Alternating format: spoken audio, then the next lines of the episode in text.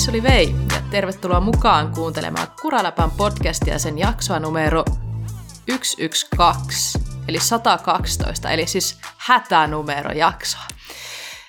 Täällä olisi äänessä taas Salla Oksanen, ja tällä viikolla me annetaan Kuraläpän poikien pitää pientä huilia, tai ainakin podcastin tekemisestä pientä taukoa, mutta mulla on täällä studiossa mukana ehkä vielä jotain vielä parempaa. Eli mulla on mukana täällä Sari Jokinen. Hei! Sarpale. Hei, Sarpaleiksikin sanottu, hei! Ja hei, pitkästä aikaa, Sari, sut on tosi kiva saada taas mukaan tänne podcastiin mun kanssa. Me ollaan ennenkin tehty jaksoa yhdessä. Kiitos kauheasti kutsusta. On erittäin mukava olla täällä taas. Jo se ensimmäinen kerta oli silleen, että onks mä täällä? Mutta nyt kun mä oon uudestaan täällä, niin mä oon taas täällä. Ei vaan niin, kaikki. Ja terkkuja äitille. Ihana sä oot sut mukaan tänne ja mä rupean heti hymyilyttämään, koska sä oot aina tolle niin takuuvarma fiiliksen piristäjä. Niin, kiva tehdä sun kanssa ja jotenkin tuntuu, että tuttuun pöytään hän tässä istuu, että ei ole enää semmoista sarjan vieraana täällä, vaan Sari on niinku tekemässä podcastia mun kanssa, niin se on mukavaa. Kiitos, on mukavaa tosiaan olla täällä. Kiva juttu. Mutta hei, mitä sulle kuuluu? No kuule vaikka mitä.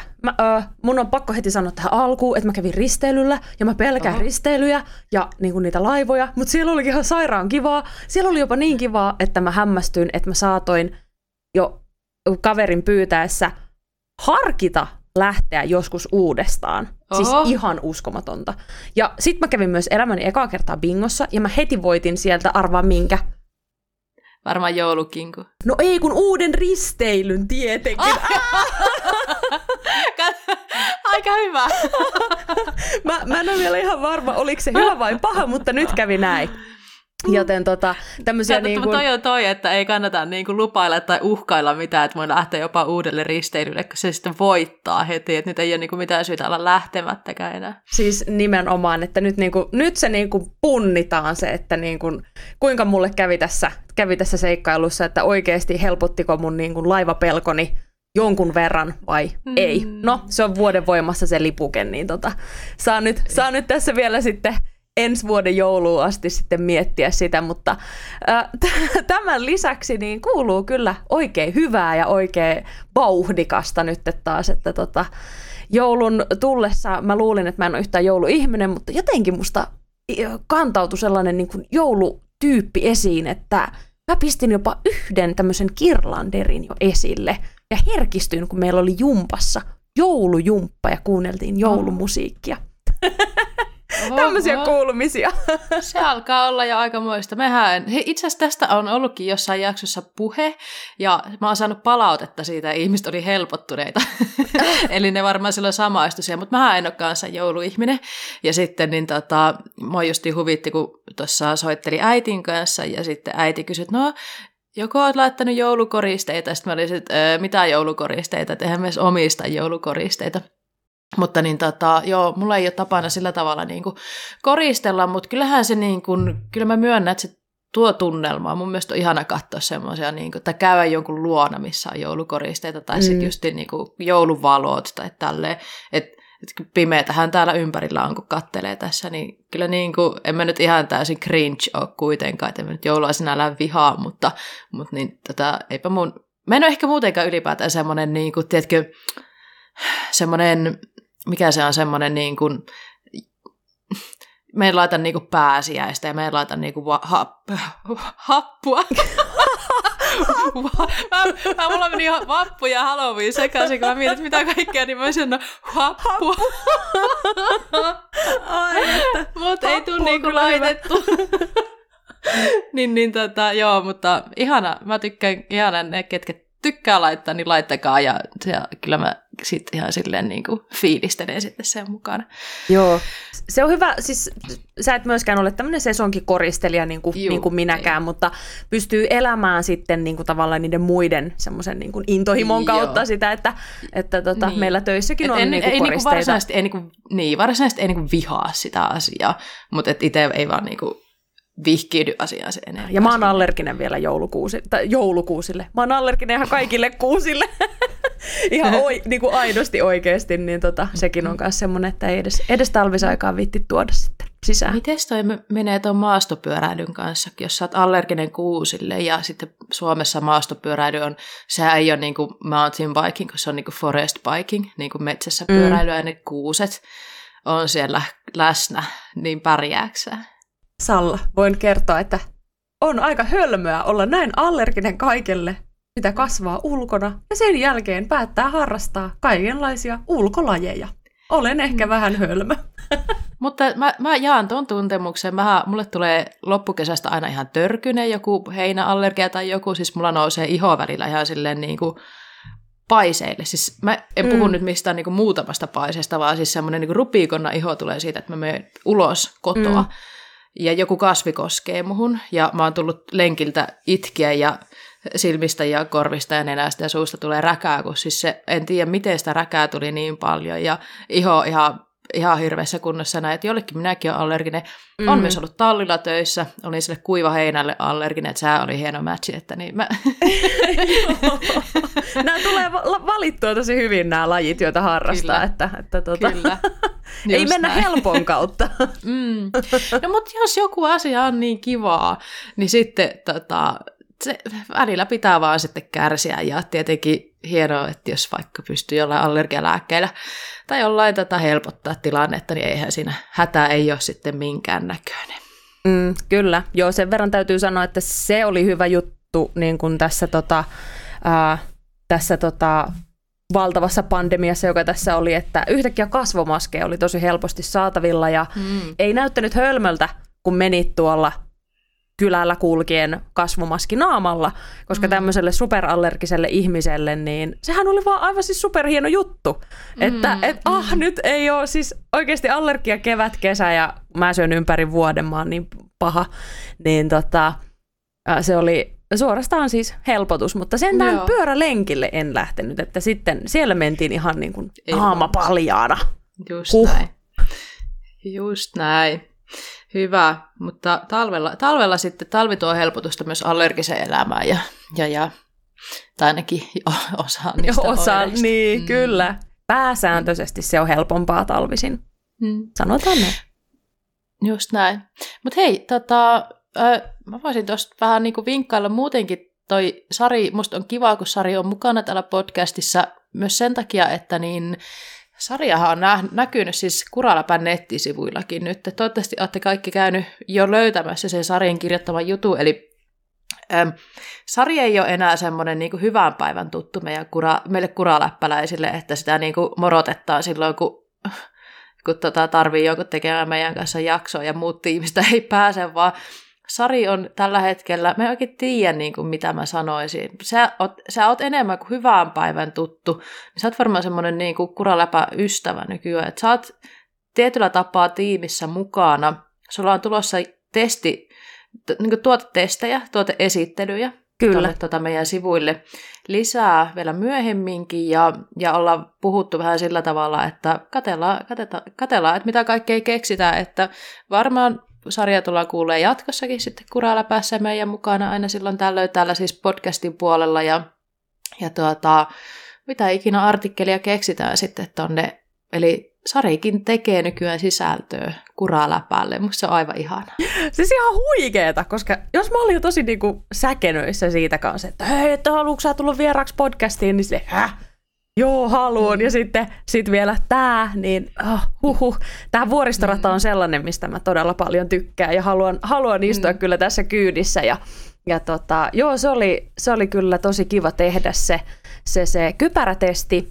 Ja nyt sitten tämä seuraava, joka on sitten tuloillaan, niin ehkä mä voin sen verran siitä paljastaa, että se vähän kärsii tästä niin kuin kovasta pakkaskelista, mutta ei anneta sen hämätä, vaan se...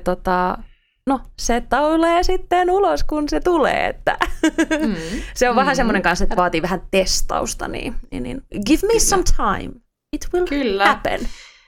Ota sen verran aikaa, mitä tarvit, ja sittenhän se onkin hyvä kirjoitella niistä ne testit kasaan, kun on niinku oikeasti päässyt tutustumaan tuotteeseen, että niin tietää, miten ne toimii. Ja siis totta kai me pyydetään sua mukaan, kun säkin oot ollut niin pitkään harrastuksessa mukana, siis niin kuin maastopyöräilyn parissa, sä oot tehnyt vaikka mitään, niin kuin harrastanut, reissannut, kisannut, mahdollistanut muille hyviä kokemuksia pyörien parissa, oot ollut pyöräkaupassa töissä, oot tehnyt sisältöä sinne sun omalle kanavalle, niin oikeasti eihän tuommoista niinku maastopyöräily moniottelijaa pysty olla niinku ottamatta mukaan tähän hommaan. Ja sitä pääsikin just se, että sä tuot tuommoista niinku positiivista fiilistä, niin se on niinku, ja se niinku asennoituminen tekemiseen, niin se on se, mistä mä tykkään, niin ihana kun oot meidän mukana täällä. Oh, voi kiitos, mä aivan punastun täällä. Nyt kun sä luettelet noita tolleen, niin sehän kuulostaa siltä, niin kuin, että siinä olisi taas paljon juttuja, mutta siis ihan totta. Ei sitä ei aina itse silleen hahmota, niin kun katsoo taaksepäin, että mitä kaikkea sitä on mennä touhottanut tuolla, mutta joo, kaikki kyllä täsmää. Voi kiitos, ihanaa. Lasketaan kuinka monta kertaa mä sanon tämän jakson aikana. Voi kiitos. Hyvä. Kiva, että tuli hyvää mieli. Toi ei ollut tosiaan mitenkään edes niinku harjoiteltu puheenvuoro, vaan tässä niinku mietin, että millä perusteella on sua niinku pyydetty mukaan. Kyllä se on, niinku, tiedätkö, meriittiä riittää. Oi, niin. Cool. Mutta hei, meriiteistä puheen ollen ja harrastamisesta ja siitä, että mitä kaikkea sä teet pyöräilyparissa, niin siihen liittyen mä näin vähän postauksia. No joo, ehkä me ollaan saatettu jutella tuossa puhelimessakin ja näin, mutta näin tuossa postauksia uudesta pyörästä, mikä sulle on tullut ja se oli aika hienon näköinen, niin mikäs pyörä sulle on tullut ja liittyykö siihen jonkinnäköistä taustatarinaa? No kyllä kuule liittyy ja on todellakin uutta ponia tallissa. Ja tämä uusi poni on niinkin taas tämmöinen siisti juttu nyt on päässyt tapahtumaan ja mä oon tästäkin aivan äimän käkenä, mutta minusta on tullut lähettiläs. Wihii!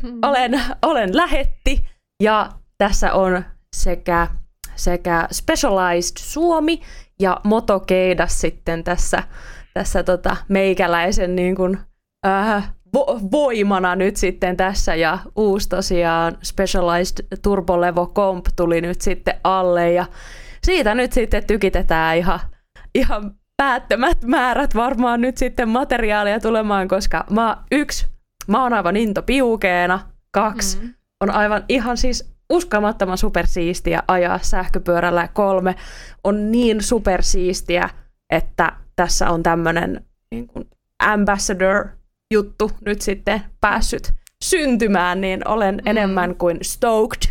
Jos nyt käytetään näitä maastopyöräilystä tuttuja termejä, niin stoked level on tosi korkea ja tämä on todella rad. On aivan hämmentynyt ja onnellinen. Kiva, onneksi olkoon. Onneksi olkoon tosi paljon tuommoinen ambassador-juttu on tosi hienoa mun mielestä. ja niin kuin se, että no on ihan varma, että antaa teille molemmille jotain, eli sulle ja sitten sinne motokeitaan puolelle ja spessulle. Eli niinhän se niinku parhaimmillaan se menee, että silloin sitä hyötyy kaikki osapuolet, mutta niin ehkä tuohon justi aiempaan viitaten, niin en keksisi parempaa ambassadoria itsekään, että niin niin kyllä sä tuot sitä hyvää meininkiä tähän harrastukseen ja hyvää kontenttia teet ja sellaista kannustavaa kontenttia, siitä mä tykkään. Tai semmoista niinku innostavaa, hyvää mielen kontenttia. Onneksi olkoon Sari, mutta onneksi olkoon myös Spessu ja Motokeidas. Hienon ambassadori olette itsellenne napanneet. Uhu. Mutta hei, siitä päästään oikeastaan aika hyvin aasisillalla suoraan sitten meidän uutisiin, kun sä sanoit, että sulle on tullut toi levo, eli se turbolevo, mutta sitten mä mietin, että Spessullahan on se kevyt sähköpyörä myös, eli se Levo SL, niin oletko sä itse ajanut sitä kevyt sähköpyörää, vai oliko sulle niinku harkinnassakaan, että sä otat sitä kevyt versiota, vai oliko se sulle ihan selkeä, että täyssähkö? Joo, siis SL, eli kevyt sähköpyörää, mä en itse asiassa ole koskaan testannut. Se on tullut vähän semmoisessa vaiheessa, että multa jäi niin kuin tavallaan testiajot semmosista niin kuin kokonaan tekemättä, ja toisaalta mulla on taas niin kuin levosta sitten aikaisempaa kokemusta, että oli hyvin suoraviivainen juttu, että se on levo. Ja mulla oli levo testissä tässä, ja siis nimenomaan siis ei kevyt levo, vaan ihan niin kuin, täysrasvalevo, mikä se on, jos se on light-versio, on se light, niin tämä on sitten niin kuin full fat levo, niin se on, kyllä se on niin kuin sitten se mun juttu. Et ehkä se on sitten, jossain vaiheessa pääsee näitä kevytsähköjäkin testailemaan, mutta mun tapauksessa se oli kyllä ihan selvä peli, että it's the levo. Mm-mm. Mä itse asiassa komppaan, jos mä asuisin Jämsässä, niin mä ottaisin kanssa sen täyssähkön, nimittäin kyllähän mä nyt himosta ajaisin sillä ihan innossani, niin. Mutta siellä kun sitä kipuaa, vaikka nyt puhutaan Keski-Suomesta, niin se on kuitenkin aika iso mäki Suomessa, se, että akkua piisaa, niin se on kyllä ihan ehdottomasti se niin kuin juttu. Mutta akun piisaaminen ja kevyt sähköpyörät ja ylipäätään tämä niin sähköpyörämaailma, niin tämähän menee koko ajan eteenpäin hurjaa vauhtia, ja niin kuin sanoin, että mennään nyt eteenpäin niihin uutisiin, niin 2 ensimmäistä pyörää, mistä tullaan puhumaan, on nimenomaan tämmöisiä kevyt sähköpyöriä, eli musta tuntuu, että se on tällä hetkellä semmoinen pyöräkategoria, mikä kehittyy hirveätä kyytiä, ja mitä sieltä niin kuin kuulee ja näkee on se, että pyörät kevenee koko ajan, ja sitten pyritään kuitenkin tekemään semmoisia ratkaisuja, että ne kuitenkin niillä pystyisi ajaa pitkään, ajaa isoja päiviä ja näin. Katsotaan, mitä uusia pyöriä meille on tullut. Ja aloitetaan vaikka tuosta uudistetusta Orbean Riseista. Eli Orbea Rise on... Tämä ei ole nyt mikään ihan uusi pyörä, eli tämä on nyt vähän enemmän tämmöinen niin kuin päivitetty versio. Orbea Rise, olisiko se pari vuotta sitten julkaistu ensimmäistä kertaa, ja Orbealla on tosiaan tämä Wild, on se täyssähköpyörä, ja sitäkin uudisteltiin tuossa ihan vasta hetki sitten, ja nyt oli Risein vuoro saada tämä facelifti.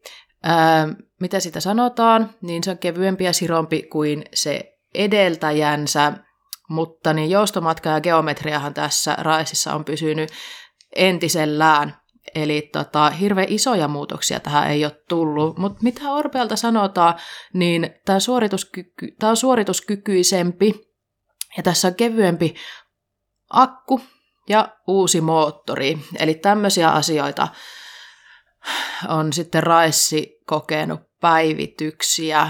Sari, kerkisitkö sä tutustua tähän Raisiin? Minkälaisia tuntemuksia sulle heräsi siitä?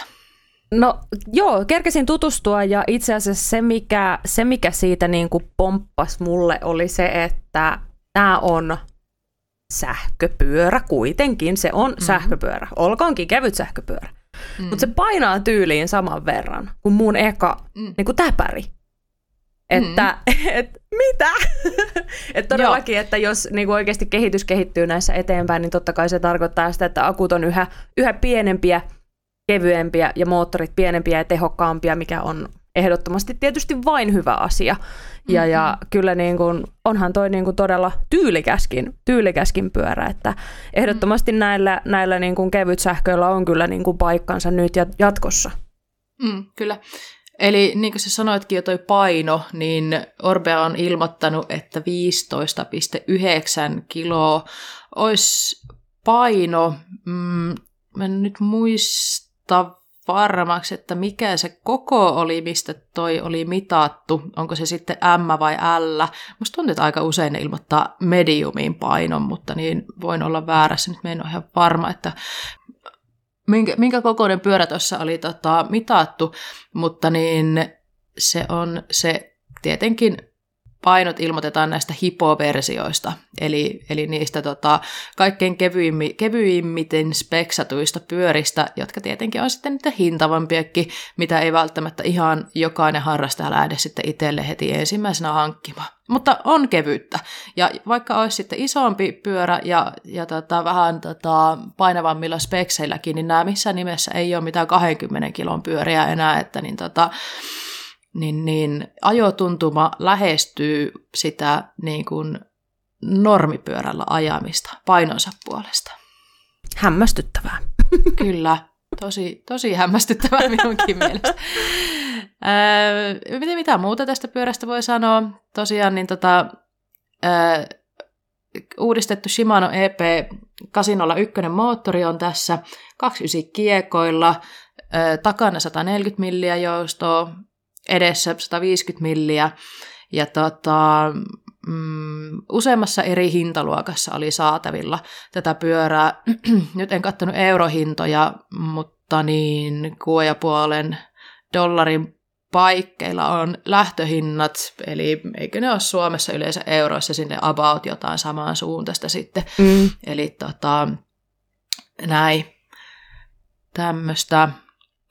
Tätä pyörää pystyy kustomoimaan myöskin, ja mikä tässä Risessä on mun mielestä mielenkiintoista, niin tätähän pystyy valitsemaan sitten, että minkä kokoisella akulla tämän ottaa. Eli tässä on se 360 wattituntinen akku, tai sitten jos haluaa sen isomman akun, niin se on 540 wattituntia, joka tietenkin tarjoaa sitten mahdollisuuden vähän pitempiin seikkailuihin. Toki se tuo sitä painoakin sitten lisää, mutta niin mä tykkään tämmöisestä, että se kuluttaja pystyy itse päättämään vähän sitä, että minkälainen pyörä, minkä kokoinen akku, mikä on omaan käyttöön se sopiva.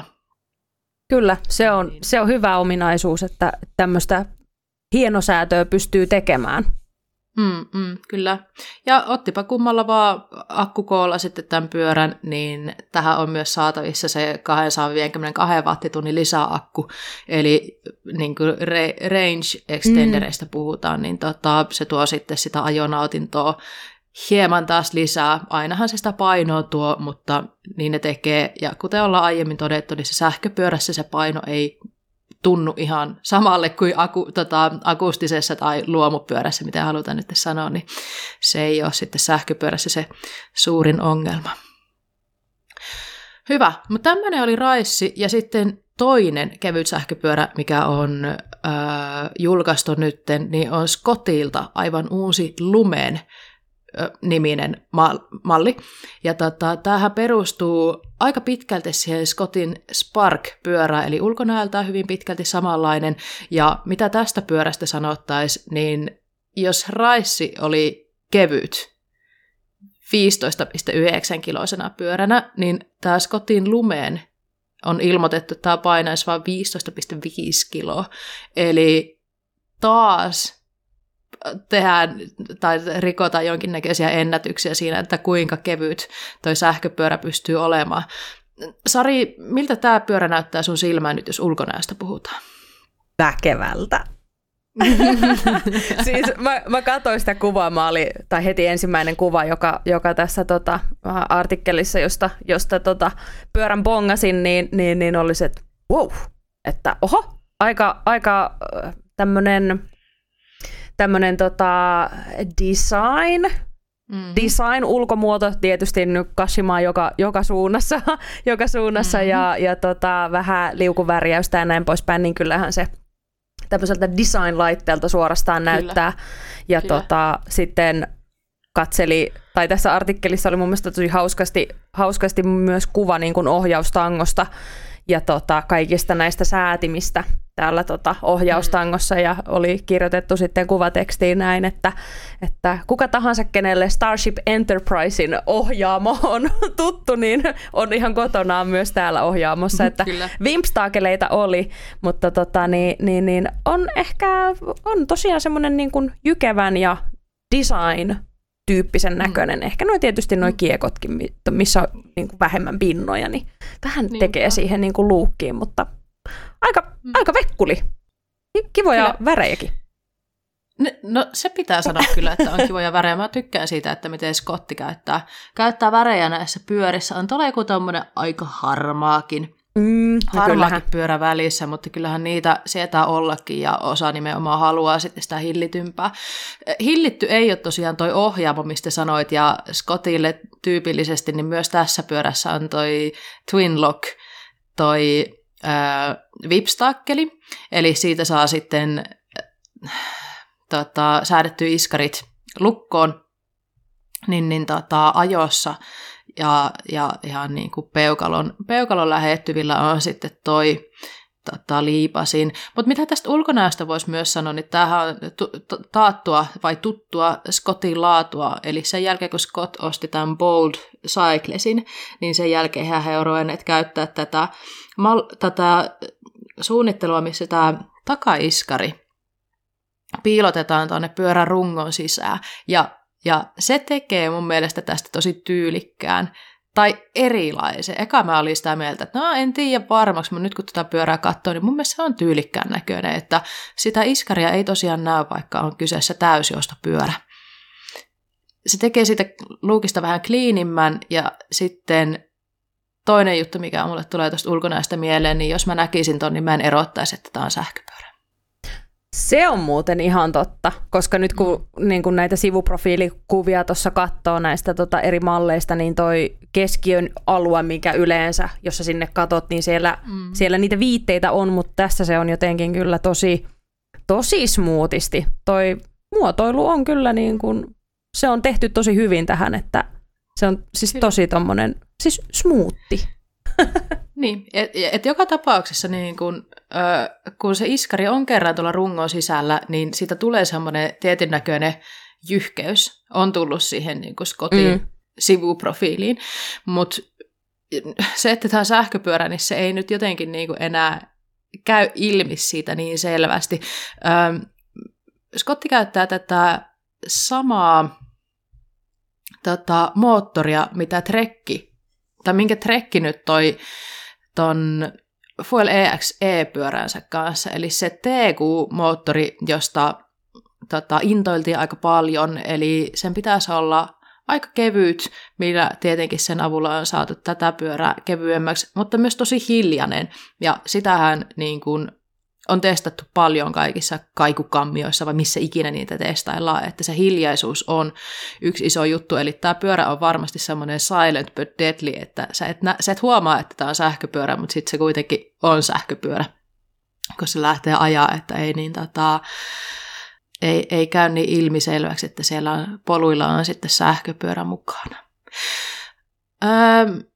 Takana ja eessä tässä on 130 milliä ja 29 kiekoilla, eli varmaan semmoinen vähän kevyempi, ei mikään enska-sähköpyörä, mutta mä tiedän, mä sanoisin, että 130 milliä on aika monenlaiseen polkuajoon kuitenkin hyvinkin passelimäärä joustoa, vai mitä oot Sari mieltä? Joo, ehdottomasti kyllä niin kuin 130 milliä ja 29 kiekko, niin kyllä sillä Suomessa pärjää kyllä tosi, tosi pitkälle, että niinpä. Ei jää sitten siitä. Kyllä. Ja sitten ehkä mitä voisi vielä huomioida tästä, niin sähköpyörissähän on välillä ollut haasteita sille, että mahtuuko niihin juomapullot mukaan. Niin itse asiassa tähän rungon etukolmioon mahtuu 2 juomapulloa. Eli siellä on paikka 2 juomapullolle, tai sitten se voi tehdä sillä tavalla, että toisessa telineessä on juomapullo ja toisessa on sitten tämä lisäpatteri, eli range extenderi, eli 360 wattituntia on tässä niin kuin pyörässä itsessään, ja siihen saa sitten tämmöinen 160 wattitunnin range extenderin ostettua, jos niin haluaa. Eli myös tässä pyörässä on mahdollista sitten päästä kevyemmällä, kun haluaa tehdä niitä ihan basic-lenkkejä sitten vähän isommalle seikkailulle, niin range extenderi kiinni ja sitten vaan polkemaan. Scottia näkee aika vähän Suomessa, tai sitten mä vaan ajan väärissä porukoissa. Kiva olisi tietenkin nähdä näitäkin lisää, ja miksei vaikka päästä joskus kokeilemaan, niin tietäisi sitten enemmän, että minkälainen pyörä ajaa. Joo, ei kyllä tosiaan tule ihan joka lenkillä vastaan skotteja, että skottien omistajat, ilmoittautukaa Kuraläppä Instagramissa, laittakaa kuvia pyöristänne. Niin. Mahtavaa olisi kyllä nähdä ja kuulla, että jos, niin kun, jos vaikka täällä Keski-Suomen alueella on mediumikoossa näitä, niin ilmoittakaa, niin sitten pääsisi vähän kokeilemaan. Hyvä, mutta hei, vielä yksi pyöräuutuus, mikä ei ole sähköpyörä. Me joskus aina nauretaan kun me valmistellaan jaksoja, niin on sille, että ei vitsi, että eikö niinku uusista pyöristä, niinku, tiedätkö, luomupyöristä tuu uutisia ollenkaan, että on tosi paljon sähköpyöriä, ja se totta kai kertoo siitä, että sähköpyöriä kehitetään koko ajan lisää, mutta onneksi myös luomupyörät edelleen pitää pintansa, ja niitäkin kehitetään, niitä tulee uusia, ja nyt tuli yksi uusi, ihan mielenkiintoinen uutuus Commencalilta. Sanoitko sä Commencal vai Commencal?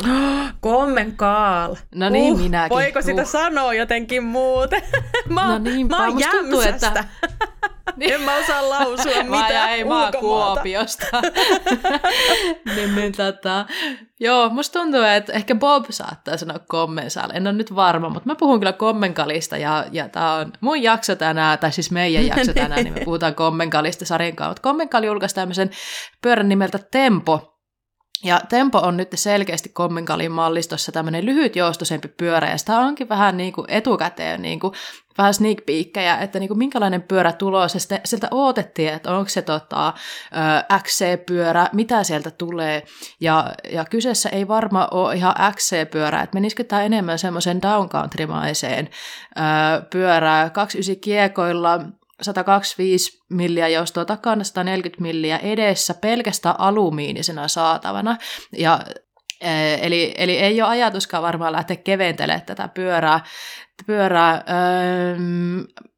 Commencalilla pitkään nyt tuntuu, että on ollut niin kuin esillä nämä niin kuin pidempijoustoiset pyörät. Ja heillä ei olekaan ollut tämmöistä lyhytjoustoista pyörää, että on jossain vaiheessa ollut, mutta nyt vähän aikaa ei ole ollut tämmöistä niin lyhytjoustoista pyörää, ja tämä täydentää mun mielestä hienosti tätä heidän mallistoa, että mitä mä vilkasin, niin Meta saa niin trail-versiona, siellä on kuitenkin 140 milliä takana, 160 edessä, että sekään ei ole enää mikään kauhean kevyt tai köykäinen pyörä, niin Tempo ehkä nyt vastaa sitten siihen kysyntään, että haluat vähän vähemmän sitä joustoa ja niin mahdollisesti hieman keveyttä sitten lisää tähän harrastamiseen.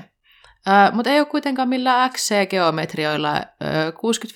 65,5 astetta keulakulma, satulaputken kulma 76,5 astetta, J-stein mittaa 440 LS ja XLS, ja sitten taas SS ja MS se on 435. Ja myös tätä pyörää on saatavilla eri kokoonpanoissa, eri spekseillä, ja alle 4 000 johonkin kohtaan sijoittuu varmaan toi eurohinta nyt taas valitettavasti. Mä pahoilla, niin mä en näköjään ole tehnyt mun läksyjä nyt kunnolla. Mä en ole eurohintoja käynyt näistä kaivamassa, mutta niin No sen kurssinhan voi katsoa sitten, kun jaksoa kuuntelee, että mikä se euron sijainti siinä vaiheessa on. Kyllä, ja Commencaliahan ei siis kaupoista saa, että se on tämmöinen tilattava pyörä, eli ei kun vaan Commencalin nettisivuille ja katsomaan, että paljonko siellä pyörät maksaa, niin sillä sitä saa selvän. En mä tiedä, onko tästä pyörästä se enempää sanottavaa, mutta mä haluaisin, Sari, kysyä sitä, että katsoitko sä sen julkaisuvideo? Siellä oli semmoinen video, missä Commencalin ajaja Hugo Frickstalon ajaa tällä pyörällä, niin satuitko vilkaisee se? Vitsi, en katsonut sitä videoa, se jäi tekemättä, se oli ehdottomasti listalla, mutta sen mä haluan sanoa, että tässä pyörässä on tämä erikoinen vaijereiden vienti. Tuolta ohjaustangosta, kun menee tuolta headsetin läpi, niin mä olin aivan, missä mä oon ollut, koska tämä ei vissiin ollut ensimmäinen pyörä, missä näin on tehty. Ja mä havaitsin... No ei, ja itse asiassa, anteeksi mä puhun taas sun päälle, mä oon tehnyt sitä jo aiemminkin, mutta itse asiassa nyt kun sanoit ton, niin musta tuntuu, että Risessä ja tuossa Lumenissa samaten oli sieltä ohjanlaakeri, tai sieltä sisäiset viennit, että kyllähän ne on nyt tällä hetkellä sellaista... Oliko niissä? Mä taisin tämän Scottinkin kohdalla. Ei kun joo, tämä Scottin ohjaamo tässä oli tämä ohjaustanko ja sitten toi stemmi on niinku tommonen integroitu, niin se ehkä kiinnitti sen mun huomion sitten siinä. Niin, mutta joo, tämmöisiä niinku näitä ohjaamoitakin nämäkin on muuttunut niin erilaiseksi niinku nykyään siitä, kun joskus 2015 varmaan tyyliin viimeksi osteli niinku pyörää itekseen, niin siitä on vähän aikaa kulunut. Kyllä. Joo, Mä palaan taas se Hugo Frickstalonin video, mä mietin, että mistä mä olin puhumassa. Jotenkin mä mietin, mä en tiedä, onko sä huomioinut tätä, mutta nyt kun pyöriä tulee markkinoille uusia pyöriä, niin jotenkin tuntuu, että polkeeko kukaan niillä pyörillä enää, koska sitä ei näytetä näissä videoissa. Eli siis ihan oikeasti kiinnitin huomioon, että tähänkin Taki Tempo, kun julkaistiin, ja tämä pyörä on kuitenkin varmasti hyvin poljettava pyörä, ja on tehty, siis tämä istuu semmoiseen, no lyhytjoistoiseen treilipyöräkategoriaan, tai kuka nyt haluaa sanoa, ehkä minä haluan sanoa sitä down country-pyöräksi, mutta niin varmasti myös pyörä, millä pystyy polkemaan paljon, mutta sitä ei näytetty tuossa julkaisuvideossa muuten kuin yhdessä kohtaa se polkee jotain niin kuin asfalttitietä ylöspäin ja sitten toisessa kohtaa kiihyttää vähän polulla, että on ihan selkeästi sitten tietää, että tuosta niin kuin kulman takaa alkaa alamäki. Mutta siis nämä markkinointi- ja julkaisuvideot on nykyään tosi kovaa temposia. Tämäkin pyörä, miten tällä ajetaan, niin mä olisin nähnyt, että niinku mäkipyörältä pystyisi tekemään ihan samanlaisen video, eli semmoista niinku bermien räjäyttelyä, hyppyä, tosi kovat vauhtisia niinku mutkia ja pätkiä, ja no totta kai siis sehän näyttää siistiltä, ja se on sitä ajoa, mikä ainakin mua innostaa tosi paljon, mutta se on varmaan sitten. Ja se on kyllä itse asiassa, kun miettii Commencalia, mikä ei ole mikään XC-pyörämerkki myöskään, että varmaan niin kuin jos, niin kuin, no en ole vaikka niin kuin Scottilta katsonut, että sieltä varmaan tulisikin sitten joku lyhytjoustainen sparkki, niin sieltä näytettäisiin varmaan sitä poljettavuuttakin enemmän, mutta Commencal selkeästi panostaa tämmöiseen niin kuin alamäkivoittoisempaan ajatteluun, markkinointiin ja näin poispäin. Kyllä. Mut jos et ole katsonut sitä videoa, niin kannattaa käydä vilkaisemassa. Katsotaan, muistaisinko mä laittaa se vaikka tuonne jaksomuistiinpanoihin sen linkin. Hieno linkki oli, mutta hieno video oli, mutta herätti ajattelemaan taas, että tätä se markkinointi on. Joo. Pelkkää ilmassa olemista. Joo, siis silleen, mä pistin sen tohon äänettömästi pyörimään ja kattelin sitä tässä, kun kuuntelin sua. Siis tää on kans niitä semmosia videoita, että tavallaan kategoriassa tältä musta tuntuu,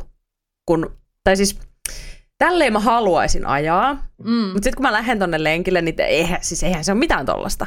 Mutta tää on se niinku, miltä se parhaimmillaan tuntuu mun mielessä, kun mä tuolla laahaan jotain jarruja pitkin, tuolla justiin on käynyt tuolla Pitkävuoressa ja Himoksessakin tuli tässä pikkasen käytyä ajamassa, niin siellä kun mä laahaan niitä jarruja, niin sitten mä sanon, oh wow, tosta piu, pau ja tchau, vaikka se oikeasti ei siis käy niin. Mutta mä oon tosi silleen siis, että oh wow, vaikka mä katsoin niinku pätkän vaan tätä videoa, mutta tavallaan, no totta kai tää on myös hyvin tehty ja markkinointi, myyntivideo, joo, kyllä niin kun heti havaitsin, että pyörä olisi niin kun just sellainen, mistä mä niin kun tykkäisin. Villi, leikkisä, vauhdikas, mutta ehkä semisti kuitenkin sellainen niin kuin luotettava oloinen, että ei mikään sellainen villivarsa sun alla, vaan semmoinen niin kuin sun uljas rodeo-ratsusi, mutta justiin tosiaan tämä polkeminen tästäkin puuttui. Toisaalta mulle ei myyä pyörää sillä, että poljetaan. Tai en mä tiedä, me tänään varmaan puhutaan tässä jaksossa myöhemmistä, että miten ajaminen on muuttunut harrastuksen aikana. Ja nykyään mä poljen ja pyöräilen, miten se sanotaan. Poljen paljon enemmän nykyään kuin ennen ja poljen rauhallisesti, mutta ei se ole silti mikään niinku semmoinen, millä myytäisi mulle sitä pyörää. Että tommonen niinku ajohimot herättävä video, niin kyllähän niinku kyllä toi nyt innostaa. Niin tulee semmoinen olo, että mä haluan ajaa ja mä haluan ajaa tuolla pyörällä. Kyllä. Kyllä. Mutta hei, siitä ehkä päästään pikkuhiljaa päiväaiheeseen.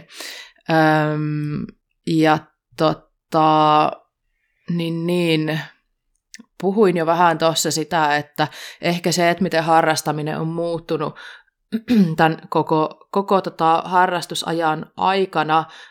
Eli meidän jakson aihe tulee tänään olemaan työnimi, minkä mä oon kirjoittanut tänne, on sellainen kuin Onko harrastaminen aina pelkkää kehittymistä ja uuden oppimista? Ja vai millä tapaa se muuttuu siinä harrastamisen aikana? Ja ennen kuin me siihen ihan itse aiheeseen pureudutaan, niin Sari, miten kauan sä oot harrastanut maastopyöräilyä? Katsotaanpas. Mä tuossa justiin sitä laskeskelin, että vuosikymmen on nyt takana sitten jo vuosi ehkä siihen päälle, 11 jotakin, hetkinen nyt ollaan 22 vielä, että hyvältikin semmoinen niin kuin jos mä sanon, että 13-14 vuotta, niin siitä hetkestä, kun mä ymmärsin, että tää on maastopyöräilyä, mitä mä teen, että pyörällä on ajanut kyllä niin kuin aina, mutta se, että missä vaiheessa mä niin kuin käsitin, että ei vitsi, että hei, tälle on niin kuin, tää on joku laji, tälle on nimi. Niinpä, just näin. Ja en ole ainut, joka tätä tekee, niin. Just näin. No mä oon harrastanut about samaa aikaa. Mä jotenkin lasken sen sillä tavalla, että mä varmaan aloitin 2010 maastopyöräilee. Taustin silloin se ensimmäisen pyörän ja nopeastihan se vei mennessä. Eli siis puhutaan, että molemmat on pyöräillyt yli 10 vuotta. No, jos sä oot, Sari, ajanut noin pitkään, niin sä varmaan tällä hetkellä oot niinku semmoinen huippuunsa viritetty kone. Eli ootko sä tällä hetkellä sun taidoissa ja sun kunnon puolesta parhaimmassa terässä, mitä sä oot ikinä ollut? Voisinpa vastata tähän, että oi kyllä olen, mutta sehän on ihan fakta, että en missään nimessä. Et niin kun edes taidot, jotka tavallaan tähän mennessä on karttunut, niin ne ei ole tällä hetkellä mitenkään huipussaan. Että hyvin semmoinen niin kuin niin kuin ylös alas tyyppinen tää käyrä. Kyllä. Itse asiassa mulla on ihan sama fiilis itsestäni, että ei niinku, että jossain kohtaa mä vielä ajattelin, että hei, mähän on aika hyvä ajaa, niin tällä hetkellä mulla ei ole semmoista samanlaista varmuutta siihen suorittamiseen ja eikä siihen mun kuntoonkaan. Ja siihen on hirveän paljon erilaisia syitä, minkä takia harrastus ja taidot ja se kunto elää ja vaihtelee. Se elää ja vaihtelee siinä sun elämän mukana.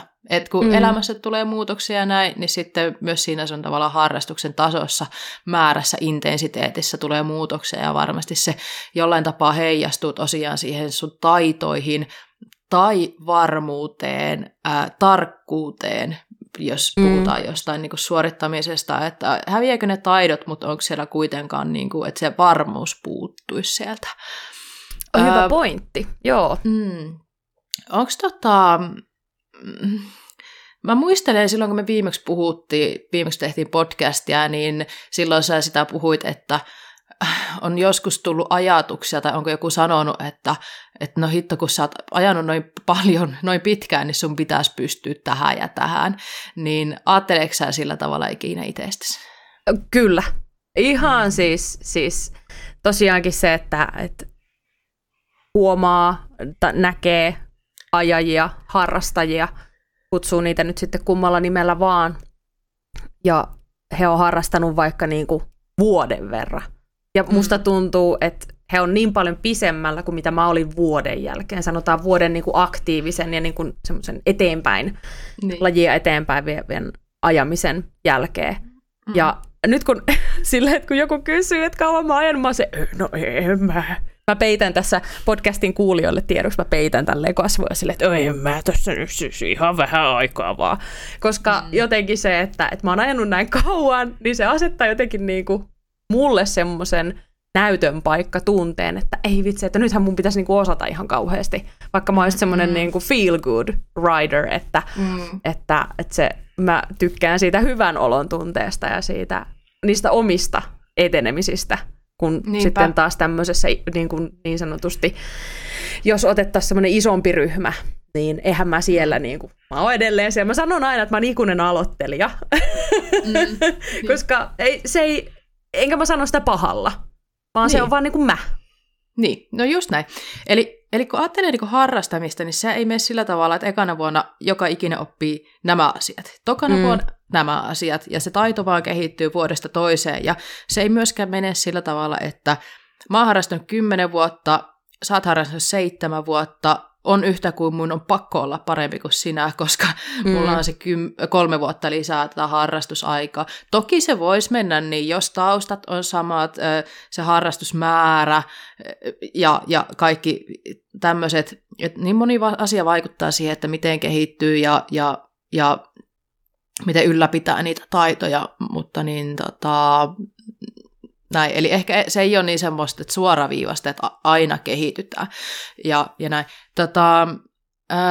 Mutta totta kai sitten niinku tiettyjä kehityksen asioita tulee varmasti läpi sen harrastamisen ja tulee semmoisia niinku notkahuksia ja sitten niistä noustaan ja sitten notkahetaan taas ja näin. Ja tämä on myös semmoinen asia, mitä mä oon miettinyt, kun tuossa some... Mm-hmm. asettaa paineita, sitä puhutaan, että some asettaa paineita.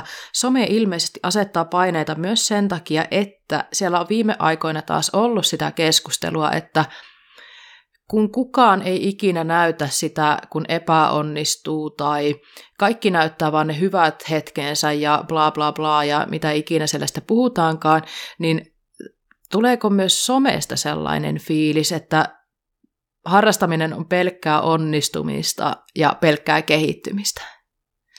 Lähtisin tähänkin sanoa, että kyllä. Ja myöskin se, että minkä takia itse aikanaan aloitin esimerkiksi, mä en muista puhuinko mä tästä, mutta ei silloin mitään väliä. Että se oli kanssa yksi se, minkä takia mä halusin itse pistää mun omia ajoja esimerkiksi YouTubeen. Oli se, että kaikki ei aja. No, mä katsoin sen Petteri Leivon yhden videon, jossa hän lentää vaan kaiken yli. Tämähän on siistiä. Sitten mä menen itse ajaa. No en todellakaan lentänyt minkään yli. Ja mä halusin ladata sen, koska se oli niinku sitä. Se oli sitä mun aitoa. Silleen, että tässä on nämä kaksi tavallaan niinku tyyliä ja tapaa ja kuskia näin. Että se just, että tulee tosi paljon niitä, niin kun, on tosi hienoa, mä seuraan tällaista yhtä mimmiä, joka pitää tosi hyviä niin kun, tekniikkavideoita, semmoisia siis helppoja tällaisia, niin kun, näin sä nostat keulaa esteen yli, näin sä niin kun, rupeat harjoittelemaan bunnyhoppia, ja älä huoli, kyllä sä onnistut, jos sä vaan harjoittelet, mutta mä en oo vielä tähän päiväänkään, mä en osaa bunnyhopata, en osaa. Mä en osaa myöskään keulia. Sitten on nolo, kun pikkujävät tuossa kouluun mennessä on siinä, hei voitko keulia? Sitten on silleen, mä voin kiihdyttää tästä tosi nopeasti, että riittääkö se? Niin, mä petän niiden 8-10-vuotiaiden niinku luottamuksen sillä, että mä en osaakaan keulia. Mutta kyllä, sieltä tulee niin kuin, kyllä sieltä se, kuka siitä tavallaan paineistuu ja kuka ei, tai kuka kokee sen sellaisena, minä käsi ylös, niin semmoisena, että oh shit, en mä osaa mitään. Pitäisikö? Nyt tulee mulla tulee tässä 1 miljoona juttua mieleen, mutta mä ensin kysyn se, että sä sanoit, että sä et osaa bunnyhopata tai keulia, niin paljon sä laitat aikaa niiden harjoitteluun esimerkiksi viimeisen kuukauden aikana? Viimeisen kuukauden aikana 0 sekuntia. No niin, hyvä. Ja tämä oli justiin tämä juttu, että niin, Sari tietää tämän, mutta siis niinku ihan vaan tämmöinen niinku pointti, että eihän taitoa opi, jos sitä ei harjoittele. Tavallaan justiin se, että niinku, kaikki on ihan täysin opittavissa. Mut eri asia on taas sitten se, että onko sä oikeasti motivoitunut ottaa sen taidon haltuun? Se on yksi juttu. Mutta toinen juttu, onko sun aikaa tehdä sitä, hinkata sitä harjoittelua ja tälleen, vai lähdetkö sä mieluummin vaan ajamaan ja näin?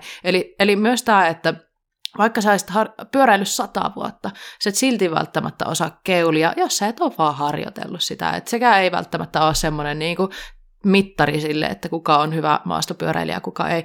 Ja sitten tuohon someen palatakseni ja siihen, että niinku, miten säkin olit justin ajatellut, että laittaa sinne myös sitä niinku sisältöä, mikä saattaa ollakin ehkä niinku isommalle yleisölle niinku semmoista niinku realistisempaa. Niin. Että se ajaminen on sitä ajamista, että se ei välttämättä ole aina sitä niin kuin Petteri Leivon tavoin lennättämistä, mikä on siis aivan sairaan hienoa seurattavaa. Mutta myös se, että vähän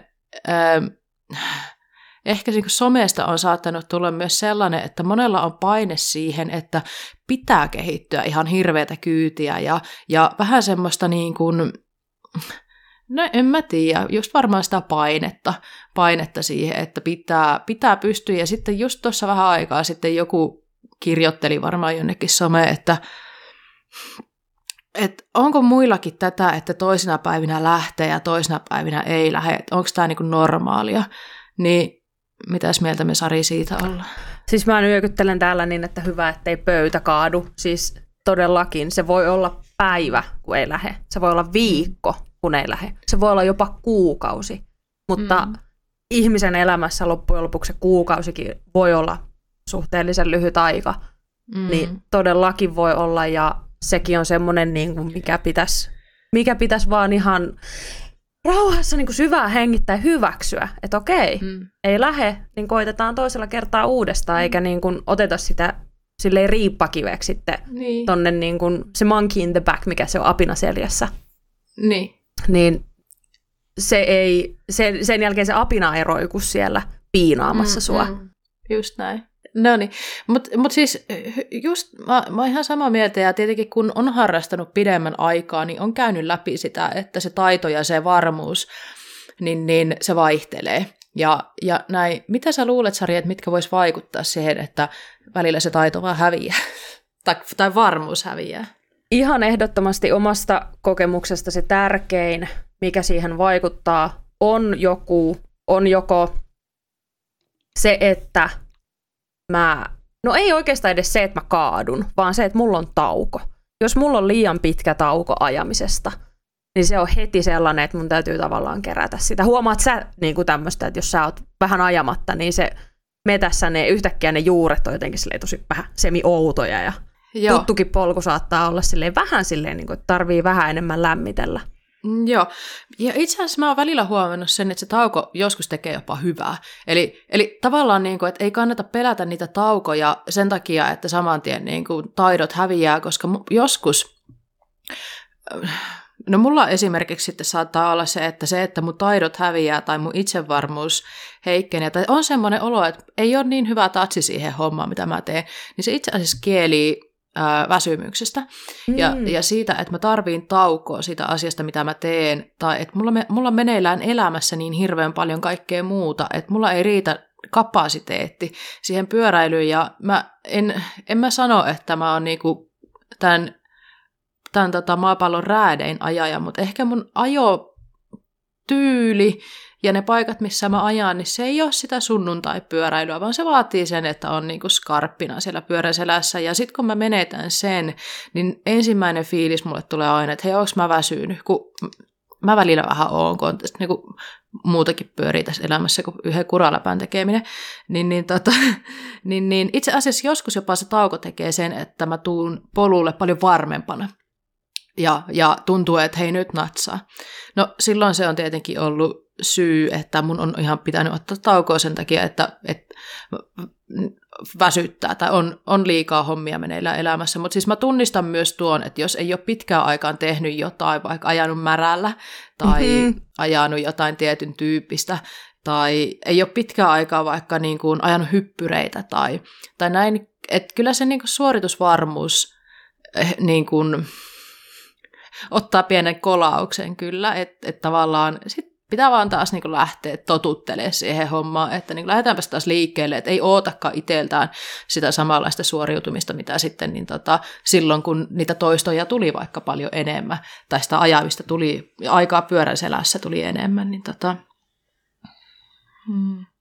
Joo, tosi silleen jännä, että se, kun mä huomaan itselle, että se on mulle se ajamattomuus. Että jos mä oon pyörän päältä pois, niin se että se lähtee käyntiin, niin mun täytyy tehdä sellaisia helppoja lenkkejä, että mä pääsen taas sinne tavallaan siihen tasolle, missä mä tunnen oloni kaikista mukavimmaksi, jotta mä pystyn taas sitten hakemaan mitään haastavampaa. Ja sitten taas se, että väsymys ja tämmöinen tavallaan vireystilat ja muut, niin mä huomaan myös sen, mutta sitten jos mä pidän sen takia taukoa, tai siis mitähän mä koitan niinku hakea, koska siis silleen, mä tunnistan nämä molemmat, mutta mulle on pahempi se, niin kuin niin sanotusti vaikka kiireen takia mä en kerkeä ajaa. Mutta sitten taas, jos mä oon niinku silleen, että mun aivot on vaan silleen, että niinku nyt muija, nyt et mee, nyt vaan ollaan. Niin se ei vaikuta ihan samalla tavalla. No en mä tiedä. Mä oon ehkä vaan ollut väsynyt niin pitkään. Mä tiedän mitä on elämä. Niin. Eikö tää ole se normaali? Ihan hirveetä, kun me molemmat nauretaan tälle asialle, vaikka tietää, että molemmilla on saattanut olla jonkinnäköisiä juttuja jaksamisen kanssa. Niin älä me vaan naureta, että vittu mikään läppä. Joo. No huumorin kautta vaikeiden asioiden kimppuun. No nimenomaan. Ja tietyllä tapaa voihan sille nauraakin, kun tunnistaa itsessään ne jutut ja tunnistaa se, että kun ajaminen on kivaa, niin aina, että joo, no mä lähden ajamaan tässä vähän väsyneempiä. Joskus se lähtee hyvin ja joskus ei ja näin, mutta tosiaan me ollaan ihmisinäkin hyvin erilaisia, että me huomataan ne väsymykset ja ne eri tavalla eri jutuissa ja kaikilla se ei välttämättä samalla tavalla. No kyllä mä väitän, että kaikilla väsyminen vaikuttaa jollain tapaa siihen pyöräilyyn, mutta et kaikki ei välttämättä huomaa sitä niin nopeasti kuin esimerkiksi minä huomaan, jolla kyykkää ihan selkeästi keskittyminen ja varmuus silloin kun väsyttää. Mutta hei, vähän sellaista niin kuin halutaan varmaan antaa vähän sellaista niin kuin armollisuutta siihen, että se kehittyminen ei välttämättä ole aina lineaarista sellaista niin kuin pelkkää niin kuin nousujohteista kehittymistä, koko ajan mennään parempaan suuntaan, vaan armollisuutta siihen, että harvalle meistä pyöräily on se maailman tärkeä asia. Okei, jos sä kilpailet, niin se on sulle tärkeä asia ja sä haluat kehittyä, mutta en mä usko, että siltikään on realistista se, että koko ajan vaan parannetaan sitä suorittamista ja mitä seuraa noita vaikka maailman kuskeja, niin kyllä heillekin tulee niitä niin kuin epävarmuuksia ja niitä notkahuksia sinne. Me tehdään, niin kuin, no mä puhun nyt monikossa me tehdään, koska Sarikin on ruvennut tekemään niin kuin maastopyörämediaa, mutta että maastopyöräily on niin kuin iso osa mun elämää myös silloin, kun mä en aja pyörää. Ja siitä huolimatta se ei ole mulle se maailman tärkeä asia. Se on aika tärkeä asia, mutta joka tapauksessa niin välillä maastopyöräilyn pitää joustaa ja pitää antaa tilaa sille muulle elämälle. Et jos siellä on, niin kun, sulla on kädet täynnä kaikkea muuta, sulla on mieli täynnä kaikkea muuta, sulla ei ole aina välttämättä aikaa tai voimavaroja sille pyöräilylle, niin no ehkä se, että jos sä haluat pyöräillä, niin sitten just niin kuin Sarikin tässä sanoi, niin semmoinen niin kuin rauhallisempi pyöräily voi olla myös jees, mutta sitten unohdetaan silloin, että aina pitää sitä niin kuin päästä siihen niin kuin omaan parhaaseen ja siihen, tiettäkö, niin kuin, että joka ikisellä kerralla pitää ylittää itteensä, että sitten jos siitä pyöräilystä voisi nauttia myös sillä tavalla, että hei, tänään on tämmöinen päivä ja tänään mä en ylitä itteeni, tänään mun ei tarvitse suoriutua kaikista niistä niin kuin isoimmista ja pelottavimmista asioista, mistä mä sitten niin kuin parhaimmillaan niin suoriudun. Ehdottomasti, ja se aivan täysin minun henkilökohtainen näkökantani on se, että sä tai sanotaan mä, koska mä joudun puhumaan vain itsestäni.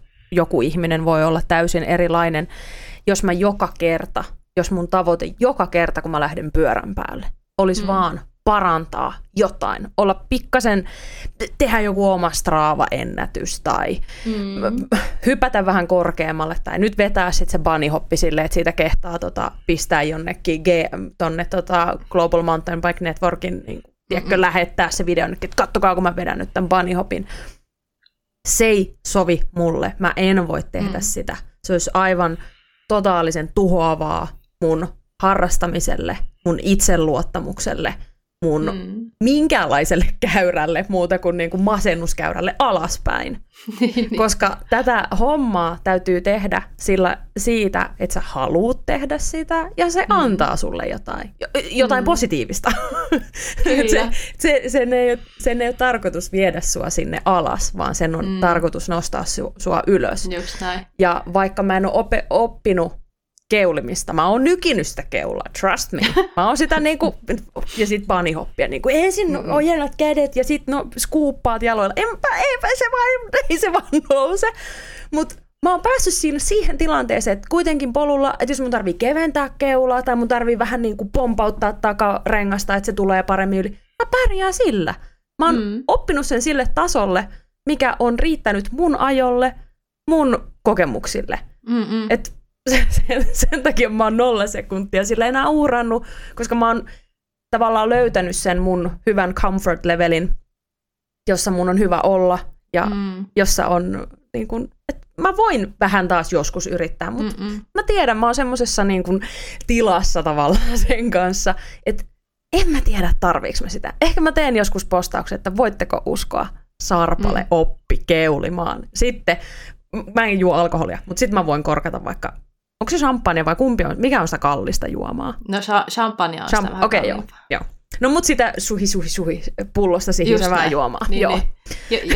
Jotain vähän tujumpaa kuin pommakki. Joo, ei pelkästään muumilimppaa. Joo, niinpä. Mä voin tulla korkkaamaan sun kanssa. Joo, keulitaan yhdessä. Ja baniopataan. Sari, tekeekö tää susta nyt niinku huonomman pyöräilijän, kun sä et halua koko ajan kehittyä? Mä pahoin pelkään, että joku saattaa ajatella näin. Mutta mun täytyy myös ajatelkoon. Mutta mun täytyy pysyä myös niinku rehellisenä itselleni siitä, että mitä mä haluun, mikä on mun voimavarat, mikä on mun panostus, mitkä on mun tavoitteet. Joo. Niinku, jos mä oon, mä oon pettänyt ne pikkupojat tuossa koulumatkalla. Mä tiedän.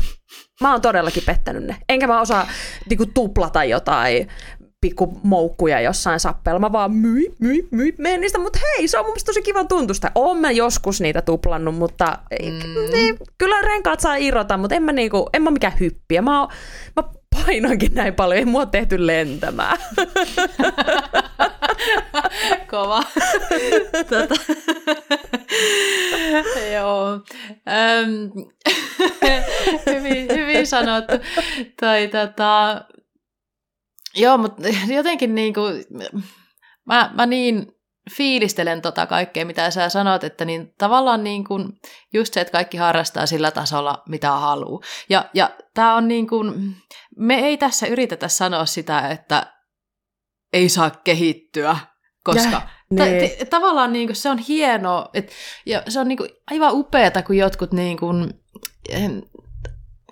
panostaa siihen taitojen oppimiseen, panostaa siihen, että kehittyy lajissa ja tällä tavalla. Jossain kohtaa mä teen sitä enemmän, jossain kohtaa en ollenkaan, ja se oli sitä aikaa silloin, kun mä en pystynyt edes ajaa pyörää, kun mun elämäntilanne oli semmoinen. No nykyään mä taas panostan vähän enemmän siihen, että mä taas niin saan taitoja takaisin ja sitä niin kuin entistä varmuutta takaisin ja näin, mutta niin et just se, niin kuin säkin sanoit äskeisessä puheenvuorossa, että niin ne realiteetit, että mikä se tilanne on milloinkin ja tarviiko kaikkea, mitä somessa näkee. Mä jotenkin on myös miettinyt sitä, niin kun puhutaan FOMOsta, eli tämä fear of missing out, ja se liittyy hirveän paljon myös siihen, että somessa tapahtuu, että sä näet, että kaikki, niin tämä aika niin kuin, onhan se hyvin kärjistettyä, mutta siis, että kaikki on jossain vaikka puskämpillä oppimassa tai kaikki on jossain kisassa ja minä en ole, ja jääkö mä nyt tuosta kehityksestä jälkeen, ja siis semmoista keskustelua näkee siellä,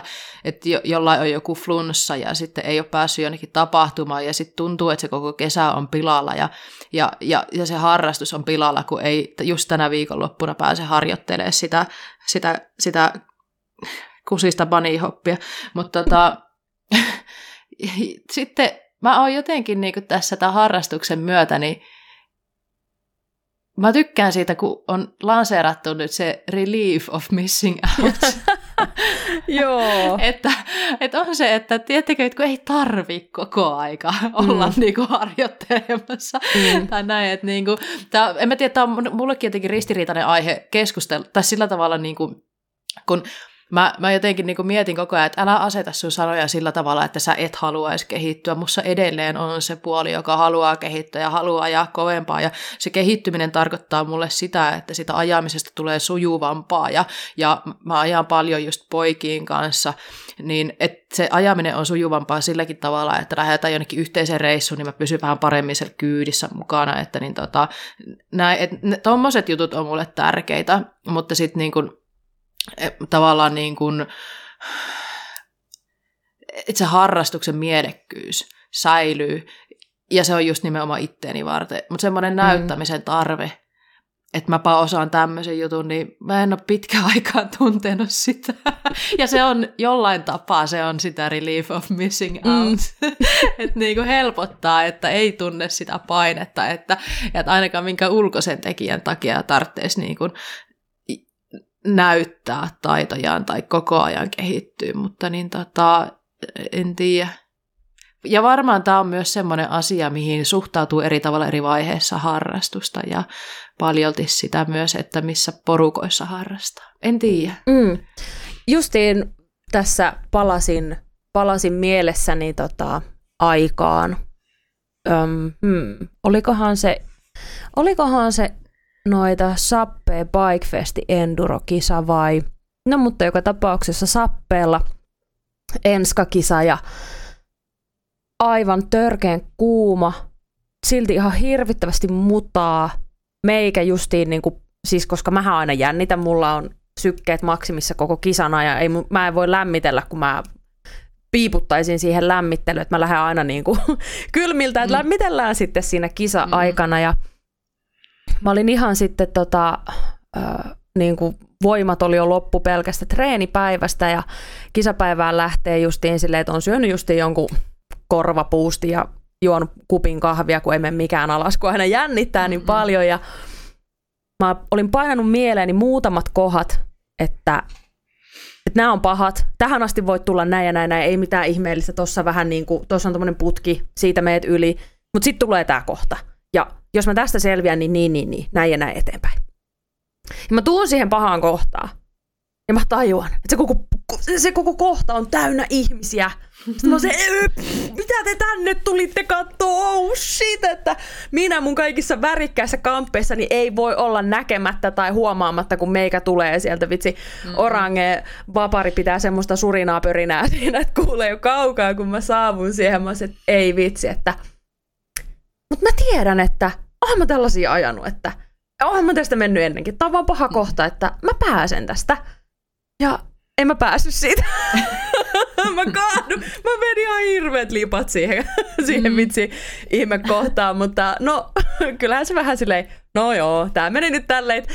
Tuumasin siinä niille ihmisille, mä en muista, sanoinko mä sen ääneen. Vai tuumasinko mä sitä vaan mielessäni, että kyllä mä tästä kerran oon ajamalla päässyt. Kyllä mä varmaan se ääneen sanoin, nyt tuli mieleen. Niinku, vähän silleen, että hei, kyllä mä oikeasti, niinku, mä voin olla täällä numerolapun kanssa. Että uskokaa mua, että mä oon ihan okei. Kyllä niin. Pärjää. Niin. Ihan legit oot saanut luvan osallistua tähän kisaan. Joo. Ei ole ollut silleen, että joo, onks tää muuten se Jokisen Sari, että ei hitsi, että ei me voida päästä sitä tonne radalle. Joku täytyy hakea sieltä pois. Just näin. Mutta just siinä tuli sellainen, että vähän, tai tämmöisissä tilanteissa on niinku kokenut sen, että on joutunut vähän niinku psyykkaamaan itteensä silleen, että mitä mä osaan ja mitä mä tiedän, että mä osaan.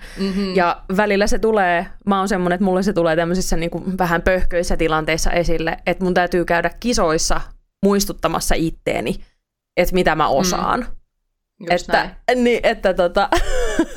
Mut kisaaminen on ihan hyvä pointti. Mä oon myös miettinyt sitä, että silloin kun kisaa, niin ehkä niin kuin, ainakin mulle tuli silloin semmoinen, että niin yrittää vähän kopeampaa, varsinkin silloin se niinku kisaranilla. Että tietyllä tapaa se kisaaminen tukee sitä sun kehittymistä. Ehkä, kun sä joudut ylittää ittees vähän enemmän. Että ehkä niinku yksi syy, minkä takia, no en mä nyt jaksa mun koko niinku taustaa käydä tässä taas läpi, mutta niinku ihan selkeä syy, minkä takia mä en nykyään ajaa ihan samalla tasolla kuin ennen, niin siinä oli isot mullistukset mun elämässä ja ne burnoutit ja kaikki ne jaksot ja samoihin aikoihin päättyi myös se mun kisaaminen vähän ennen sitä jo, aika paljonkin ennen sitä. Mutta mä oon miettinyt sitä, että onko se, että mä oon lopettanut kisaamisen, niin onko se vaikuttanut siihen mun kehittymiseen vai onko se vaan sitten, mä kyllä tiedän, että mä en ole ihan vieläkään en ole ihan täysin palautunut siitä kaikesta, että se on vaikuttanut tuohon mun ajotatsiin aika paljon, mutta mä väitän silti sitä huolimatta, että jos mä kisaisin vielä, jos mä olisin ikinä ollut tosissaan sen kisaamisen kanssa, niin mä varmaan tarkoituksella kehittäisin itteeni eri tavalla kuin mitä tällä hetkellä.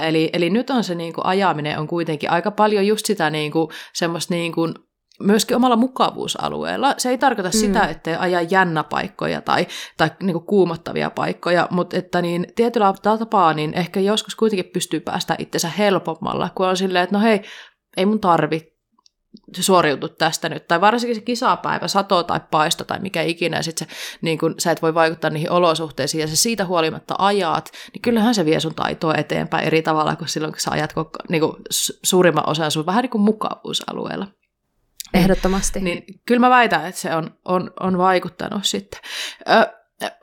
Mitä sitten? Mä ajattelin, että me ollaan tässä käyty läpi aika paljon justiin tätä, että mistä asioista voi johtua se, että vähän taantuu harrastaminen, eli siellä on sitä niin kuin mahdollista elämässä tapahtuu muutoksia, voi olla sairastelua, voi olla murtumat, kaikki tämmöiset, mitkä ottaa sut pitemmäksi aikaa pois pyörän päältä, ja silloin tuntuu, että sä et etene mihinkään. Etkä sä tietenkään siinä kohtaa, jos sulla on nyt niinku vitsi käsipaketissa, niin että sä pystyt taitoja pyöräiselässä hirveän paljon kehittämään. Mutta anyways, mä selkeästi huomaan, että niin kuin mä aiemmin ehkä sitä tempo-uutisen kohdalla viittasin, että mä saatan enemmän tällä hetkellä, tai oli niitä hetkiä, kun mä nautin ehkä vähän enemmän siitä, että mä ajan pitkää lenkkiä ja lähden jonnekin niin kuin Lappiin tai Norjaan tai jonnekin ajamaan pitempää pätkää.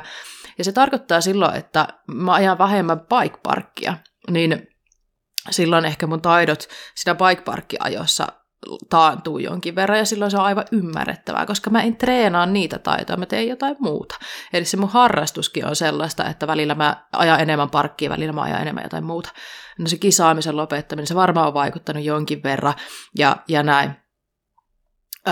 Jos joku muu kokee näitä samoja tuntemuksia, että hei mä en nyt tällä hetkellä, mun varmuus ei ole sitä, mitä se joskus on ollut, niin sitä ei todellakaan tarvitse olla huolissaan. Mutta jos sulla on voimavaroja ja halua siihen, että sä haluisit taas viedä niitä sun taitoja eteenpäin, niin mitä sä Sari sanoisit, että millä tavalla pystyy taas sitten vahvistamaan niitä taitoja, ja että jos ruvetaan kääntää tätä niin kuin siitä niin kuin taantumasta nyt taas siihen, niin kuin, että viedään niitä taitoja eteenpäin siihen vähän niin kuin positiivisempaa suuntaan, niin millä tavoin pystyy ruveta pikkuhiljaa taas rakentaa sitä ajovarmuutta ja niitä omia taitoja?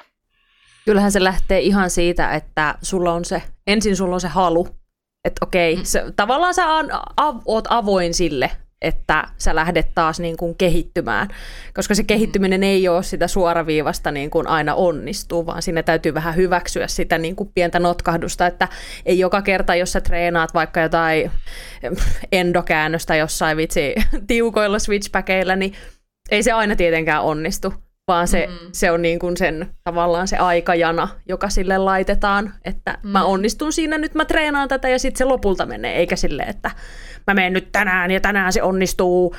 Niin mun mielestä tämmöisellä niin kuin, anteeksi antavalla, mutta kannustavalla itseään semmoisella niin kuin, tiedätkö, välillä sun pitää osata ottaa se aika pois, mutta välillä sun pitää myös osata olla silleen, että hei, että mä tunnen tämän kipinän, että mä voisin vähän ruokkia sitä kipinää. Toni, nyt me lähdetään, nyt me käydään vähän reenaamassa. Niinpä.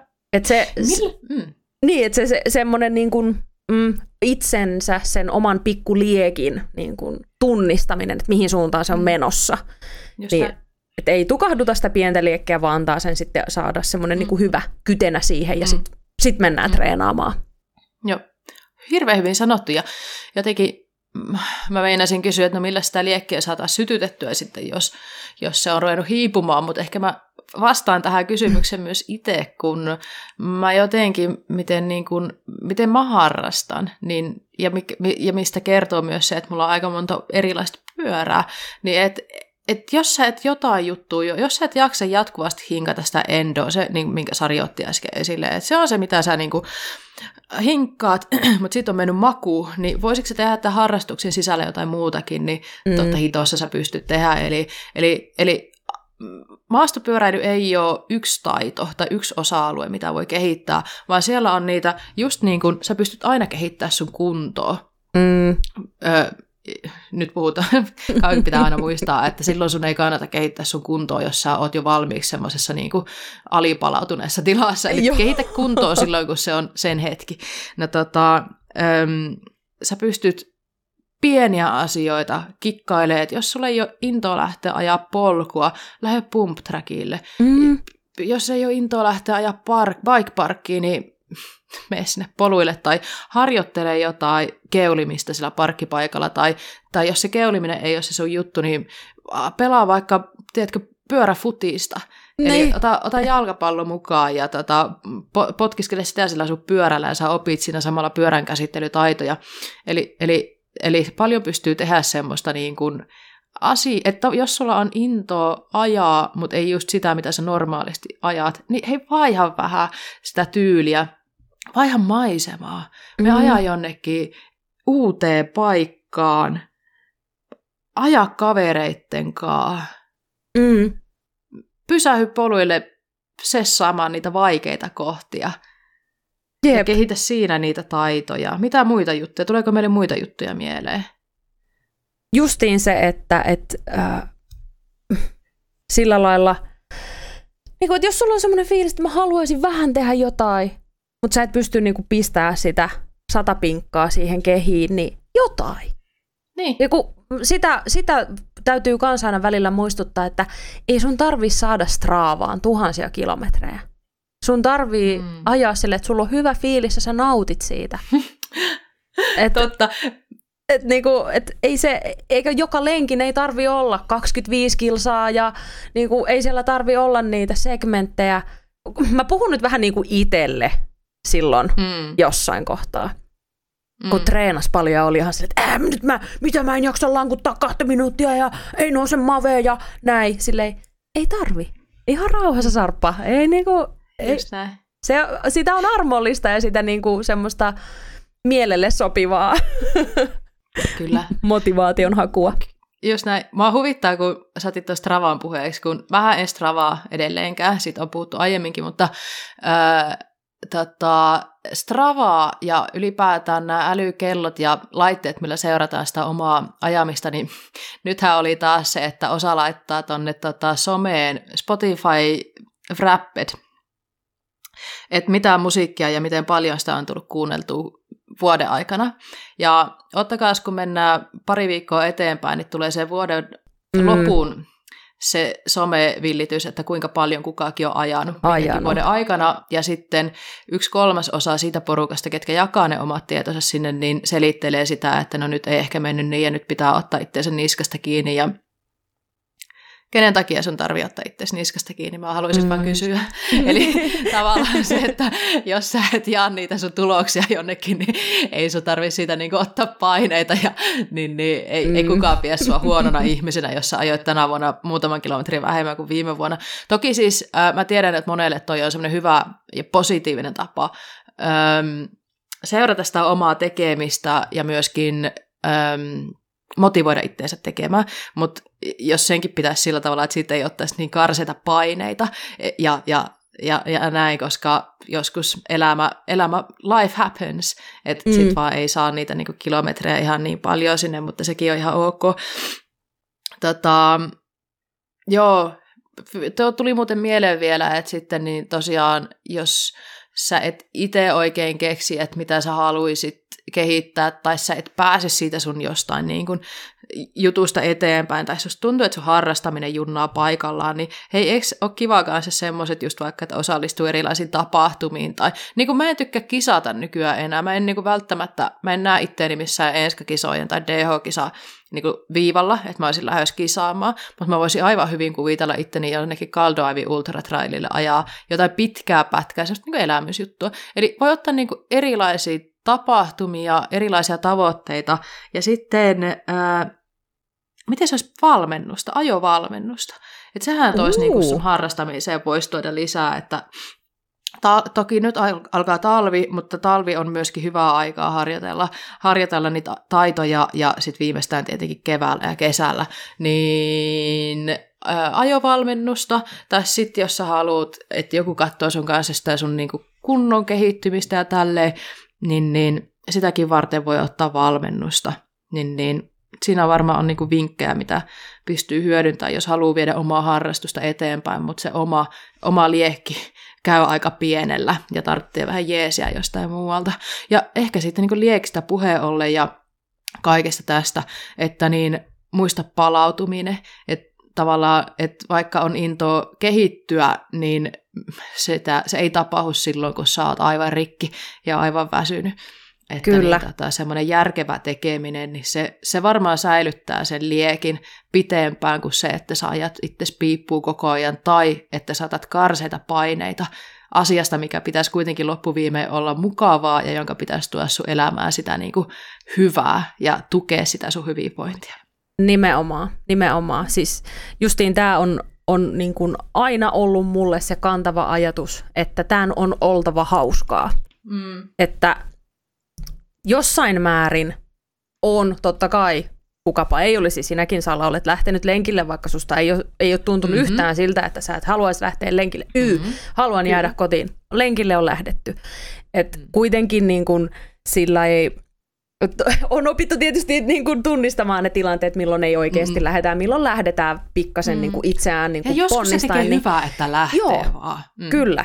Niin, siis justiin tämä, että se on aina mukavaa, vaikka mä en kehity, vaikka mä opi.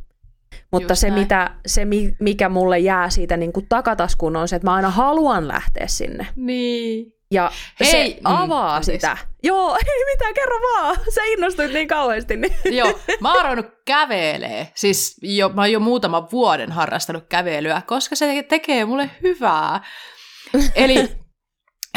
Eli sekin, että niinku pyöräilykin tekee sulle hyvää ihan vaan se ulkoilun takia, vaikka sä et joka ikinä hiton kerta kehittyisi, vaikka sä ottaisit iisisti, vaikka sä kävisit vaan ulkoilemassa, niin sekin on hyvä juttu. Ja, on. Ja vie eteenpäin. Yksi syy, minkä takia mä en kehittynyt silloin, nyt palataan taas Down at the Memory Lane, mutta niin, yksi syy, minkä takia mä jossain vaiheessa en varmaan kehittynyt ollenkaan enää, ja mun kunto ei varsinkaan kehittynyt, johtui siitä, että mä en levännyt ikinä. Mikään dille, mutta sitä ei siinä kohtaa niinku ymmärtänyt. niin. Saattaisi olla. Just näin. Voi olla, että se joskus veisi niitä asioita vähän eteenpäin, että välillä ei lähtisi sinne lenkille. Kyllä. Mutta se on myös omasta kokemuksesta, niin se on välillä hirveän vaikea tunnistaa silloin, kun sä oot siinä niin kuin, ja kun se tekeminen on niin kivaa, niin se on joskus hirveän vaikea tunnistaa, että onko mä tänään vaan laiska vai onko mä oikeasti tosi väsynyt. Että en pysty moittimaan ketään, mutta että ehkä vähän herätellä siihen, että niin.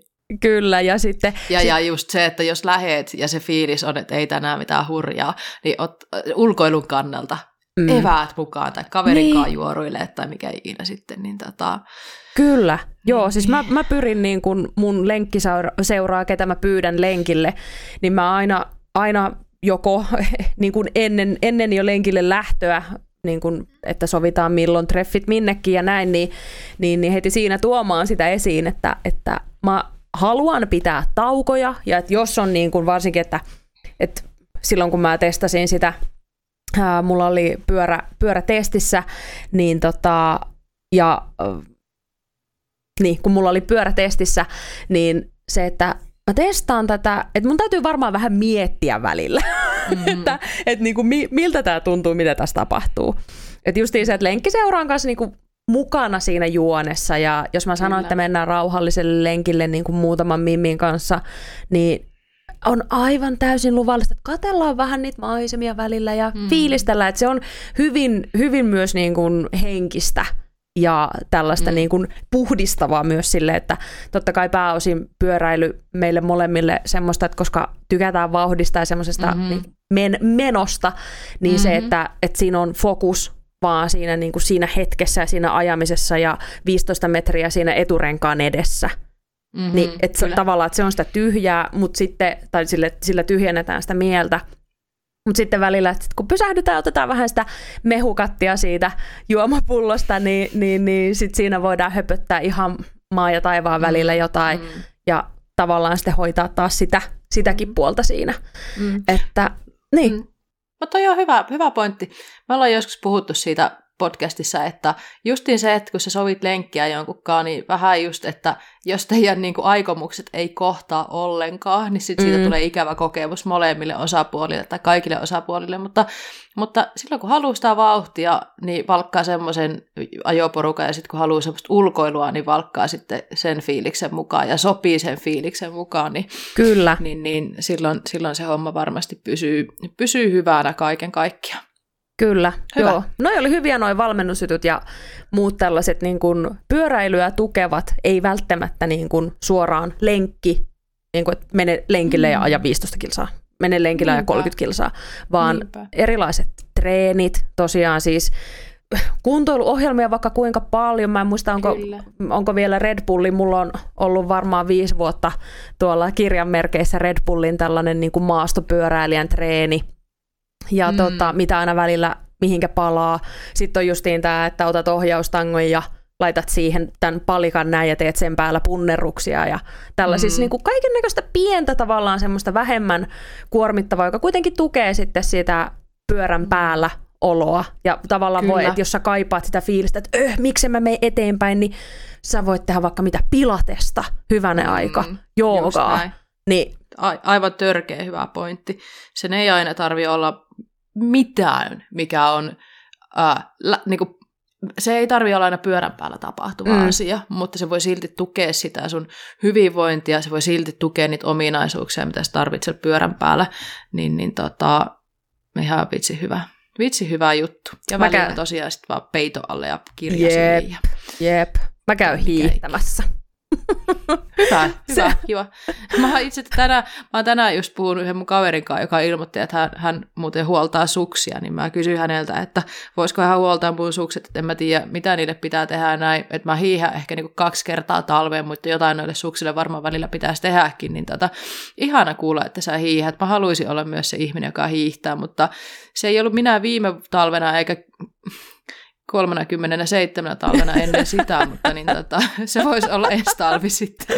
Siis ihan oikeasti, siis kun mähän lähdin ladulle just silleen, mä tarvittiin sukset, kun me lähdettiin Milla ja äitin kanssa leville, ylipäätään oltiin levillä Ylläksellä ja näin, niin et tarvii jotkut sukset, kun Milla on kova hiihtää, ja siis tosi kova hiihtää, mutta onneksi odotti mua, voi hyvänä, eikä mä olisin ollut pulassa, jos ei se olisi odottanut mua. Mulla on semmoiset melkein 2-metriset peltoset, ihan siis semmoiset kunnon äijäsukset, ja ne maksoi tyylin 10 torista, ja mä hain ne edellisenä iltana ennen sinne reissuun lähtöön, ja silleen, että mahtuukohan nää tänne autoon muuten edes mukaan, kun meillä oli niin hulluna tavaraa siellä, ja eka lenkki tyyliin yläasteen jälkeen oli 16 kilsaa, ja se pisti vähän silleen, että että tälleen tämä nyt sitten lähti, mutta sitten mä totesin sen jälkeen, että tämä hiihto on niin ihanan kokonaisvaltaisesti perseestä, kun se on niin tajuttoman raskasta, koska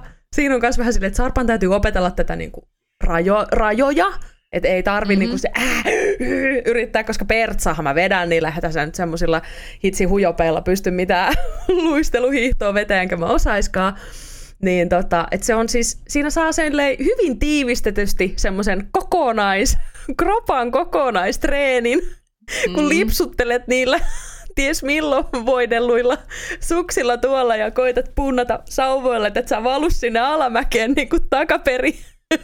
Mä ajattelin, että se on niin huikea kokemus aina, että ja tässä siis meillä on niin paljon latuja tässä, jos meillä on polkujakin, niin meillä on niin paljon latuja, että jos tavallaan näin niin kuin tätä lajea, tällaista niin kuin aerobista ja lihaskunnollista hommaa niin kuin tukevana lajina, niin olisi aivan tyhmää olla tekemättä. No niinpä, ja sitten siis se on uskomaton komediashow, kun mä menen hiihtää. Et jos joskus näette mut ladulla, niin mä nauran teidän kanssa. Mä ymmärrän, jos teitä huvittaa se, mutta mä vedän niinku asenteella, en tyylillä enkä taidolla. No ei varsinkaan taidolla. ei. Hyvä. Hirveän vaikeata hommaa. Hyvä. Mahtavaa, mutta nyt musta tuntuu, että me ruvetaan paketoimaan tätä keskustelua, eli pyöräilystä ruvettiin siirtyä jo aika pitkälti tuonne tätä hiihdon puoleen, niin se on merkki siitä, että aihe alkaa olla käsitelty, ja me jatketaan eteenpäin tässä jaksossa Vielä muutamaan osioon, mitä aina käydään läpi. Eli seuraavaksi meillä olisikin vuorossa syklin top tip. Ja mikä se on parempi keino hankkia itselleen tai läheisilleen joululahjoja, kun osallistumalla syklin top tippi vielä kerkee. Mutta hei, viime viikolla meillä on ollut syklin top tipissa palkintona. On ollut mahdollisuus voittaa Bontragerin juomapullo ja juomapulloteline. Ja tämän kertaisen syklin top tipin voitto menee Terpalle. Eli Terppa laittoi meille tämmöisen vinkin, mikä mä tiedän nyt, että ne HC-pyörärassaajat ja ihmiset, kellä on tekniikkaan millään tapaa taipumusta, niin heitä naurattaa tämä vinkki. Mutta mä kävin tämän vinkin läpi mun yhden tutun kanssa ja olin, että eikö se olekin hyvä? Ja sanoin, että ihan sairaan hyvä, että tämä on semmoinen, mitä niinku vähän vähemmän pyörärassaista harrastavat tarvii, niin täältä pesee. Eli Terppa on meille tämmöisen vinkin antanut, että kun vaihtaa renkaita, niin kannattaa siinä ennen jo vaikka kun ottaa irti ne renkaat siitä vanteelta, tai vaikka kun renkaat on vielä kiinni pyörässä, niin jotta muistaa sitten sen pyörimissuunnan, niin voisi merkata nuolella siihen niin kuin kehään, että mihin suuntaan se kehä pyörii. Kyllähän niin kuin kumissahan on se toi pyörimissuunta, mutta ei kehissä ole sitä. Ja jos ei halua sitten kynällä tehdä suoraan siihen niin kuin kehään sitä merkkiä, niin voi laittaa vaikka teipin pala ja sitten siihen sen pyörimissuunnan. Ja sitten kun sitä laittaa sitä kumia siihen vanteelle, niin sun ei tarvitse pähkäillä sitä asiaa. Ja joku nauraa tällä hetkellä, että no höhöhöhö, kyllähän se nyt näkee. Ja näin, mutta itse asiassa niin mä joudun paljastamaan. Mä nykyään on vähän parempi tässä, mutta siis jossain kohtaa mulla on ollut ihan hirveät vaikeudet siinä, että mihinkä suuntaan tämä nyt pyörii. Että nyt jos pyörä olisi niin kuin oikeinpäin, niin kummalle puolelle tulee jarrulevy. Että mihin suuntaan tämä pyörii, voiko mä siitä jotenkin päätellä. Ja tämä ei ole mikään ongelma, mitä tulee vähätellä, nimittäin some on aina täynnä niitä, että ei piru laitoin. Käytin 3 tuntia aikaa, kun oli vaikea vaihtaa rengas ja laitoin renkaan väärinpäin ja nyt mä joudun tekemään se uudelleen. Eli tätä tapahtuu enemmän kuin moni varmaan haluaisi edes myöntää. Ja Sari reaktiot täältä, kun mä katson tältä kameralta, niin mä jotenkin näyttää siltä, että Sarillekin on joskus käynyt se, että on lipsahtanut pyörimissuunta väärinpäin.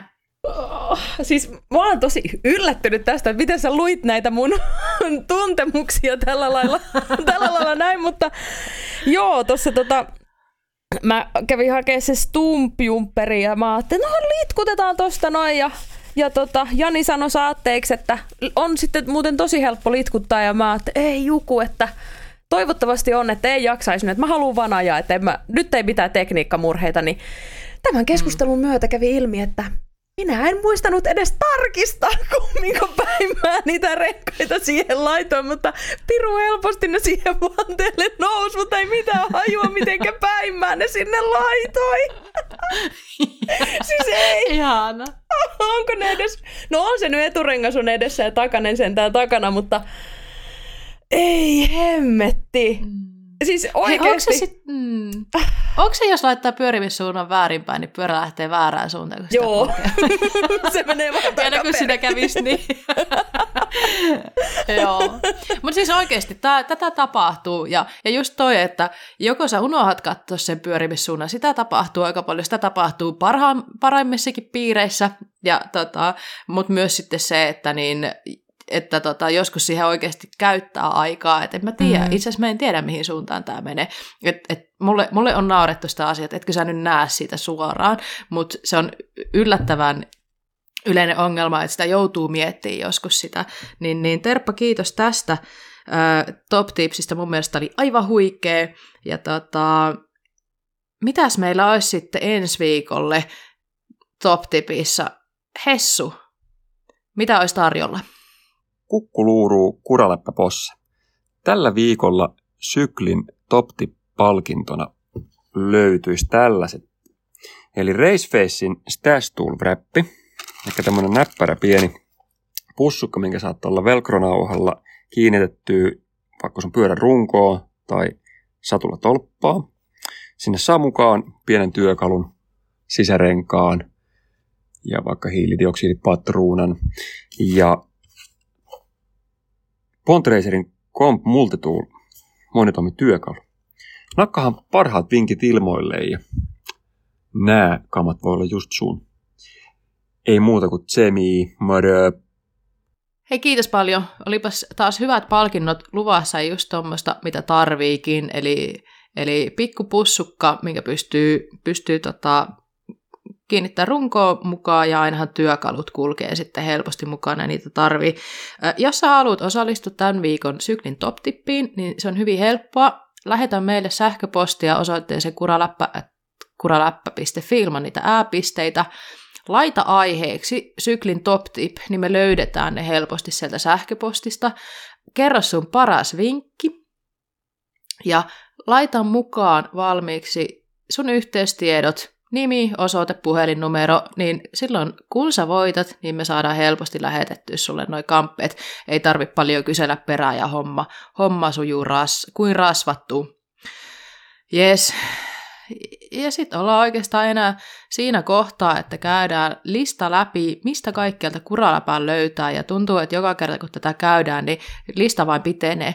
Eli jos haluat seurata Kuraläppää missä vaan mediassa, niin www.kuraläppä.fi on meidän uudehkot nettisivut, eihän enää mitään uudet ole, mutta ota sivut seurantaa, laita vaikka kotisivuuksi sinne sun selaimeen, eli jos sä avaat uudelleen aina internettiä, niin saa Kuraläppä heti ensimmäisenä, ja sitten niin katot aina lukaiset läpi, että mitä se Sarpale on sinne kirjoittanut ja minkälaisia uutisia pyörämaailmasta.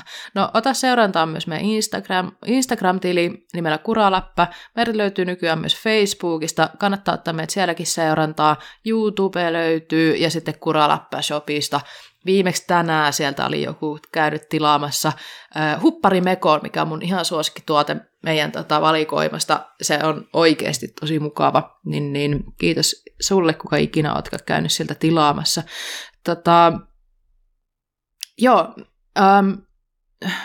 Mä tykkään siitä, että jos ottakaa tätä IGtä ja Facebookia seurantaa, me aina sinne koitetaan päivittää sitä, että milloin meille tulee uutta jaksoa, milloin meille tulee uutta sisältöä tuonne nettisivuille, niin ne toimii sulle vähän niin kuin muistutuksena myös siitä, että huomaat käydä sitten lukemassa, jos et ihan päivittäin käy meidän sivua selaamassa, että onko sinne taas tullut jotain uutta sisältöä. Näin.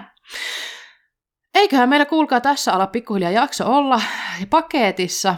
Nyt on enää kiitosten aika, eli kiitetään totta kai Saria ihan älyttömästi siitä, että olit mukana. Kiitos, että teit meille aikaa, otit aikaa, paljon sydämiä. Sun kädet näyttää tällä hetkellä sydämiä. Kiva oli tähän jaksoon sunkaan. Oli taas tosi kiva tulla. Kiitos suuresti, että kysyit mukaan ja sain tulla. Ehdottomasti ja jatkossakin tervetuloa. Sun kanssa on mukava tehdä, helppo tehdä jaksoja. Kiitetään myös kaikkia kuuntelijoita. Kiitos, että olette olleet taas kuulolla. Ja eikä tässä tämän kummempaa. Ensi viikolla tulee taas uusi jakso, niin jos tykkäät meidän sisällöstä, niin palataan asiaan ensi viikolla. Kiitos kaikille ja moi moi! Hei hei!